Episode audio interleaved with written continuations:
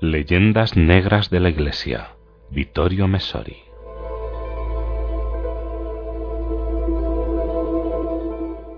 Al cabo de tres días de fatigoso viaje en común, Leo Moulin, de 81 años, aparece fresco, elegante, atento y tan cordial como siempre.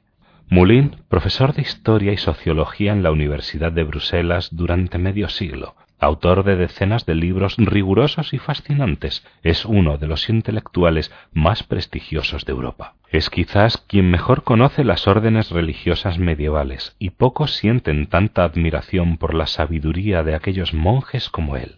A pesar de haberse distanciado de las logias masónicas en las que militó, a menudo, me dice, afiliarse a ellas es condición indispensable para hacer carrera en universidades, periódicos o editoriales, la ayuda mutua entre los hermanos masones no es un mito, es una realidad aún vigente. Sigue siendo un laico, un racionalista cuyo agnosticismo bordea el ateísmo. Moulin me encomienda que repita a los creyentes uno de sus principios, madurado a lo largo de una vida de estudio y experiencia.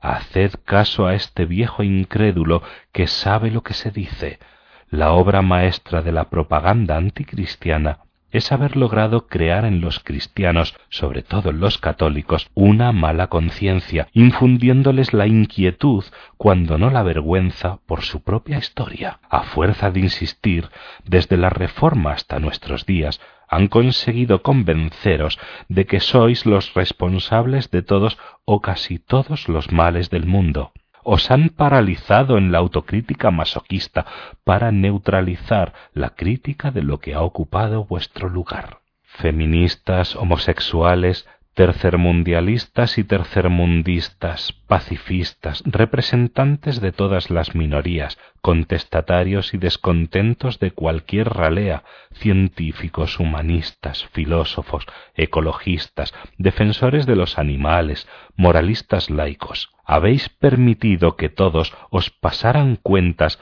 a menudo falseadas, casi sin discutir, no ha habido problema, error o sufrimiento histórico que no se os haya imputado, y vosotros, casi siempre ignorantes de vuestro pasado, habéis acabado por creerlo hasta el punto de respaldarlos. En cambio, yo, agnóstico pero también un historiador que trata de ser objetivo, os digo que debéis reaccionar en nombre de la verdad.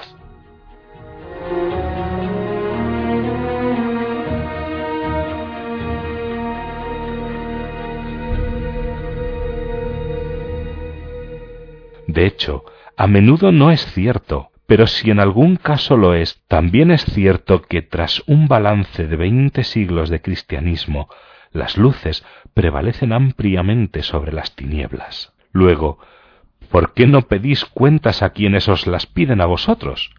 ¿Acaso han sido mejores los resultados de lo que ha venido después? ¿Desde qué púlpitos escucháis contritos ciertos sermones?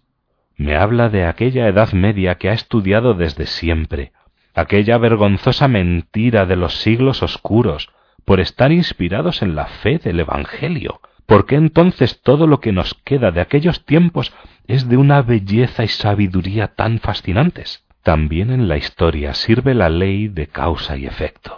Pienso en el historiador de Bruselas mientras atravieso en coche la periferia de Milán una mañana cualquiera. Aquí, como en toda periferia urbana, un Dante contemporáneo podría ambientar uno de los círculos de su infierno.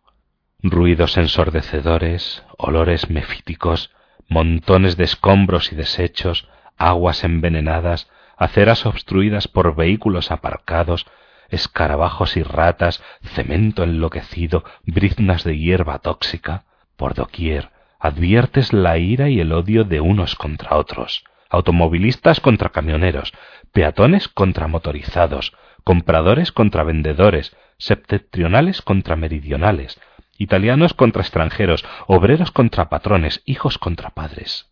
La degradación se instala en los corazones mucho antes que en el ambiente. Al fin, la meta, el gran monasterio, la antigua casa religiosa. Aliviado por librarme del coche, atravieso el portón. De golpe, el mundo cambia a mi alrededor. Un gran patio de una antigüedad de siglos, cerrado en todos sus lados por un soportal sosiega el ánimo con la armonía de sus arcos. El silencio, la belleza de los frescos, el ritmo de las edificaciones, la frescura de las sombras. Más allá del patio se ve un amplio jardín, último reducto en cuyos árboles se ha refugiado todo lo que sobrevive o vuela en la tierra desolada de las inmediaciones. La hospitalidad de los religiosos te hace sentir que esa gente, pese a todo, intenta hacer el bien y cree que todavía es posible amar. Con una mezcla de ironía y angustia, pienso en la venganza de la historia de los últimos dos siglos, poblados por gente diversa pero unida por un furioso intento de suprimir los signos cristianos, empezando por las congregaciones religiosas, por la necesidad de destruir con éstas esos lugares de paz y belleza, vistos como inmundos rincones de oscurantismo, anacrónicos obstáculos en la senda sobre la que edificar el soñado nuevo mundo. Ahora, más allá del muro que resguarda el jardín, tenemos el fruto del radiante mañana prometido.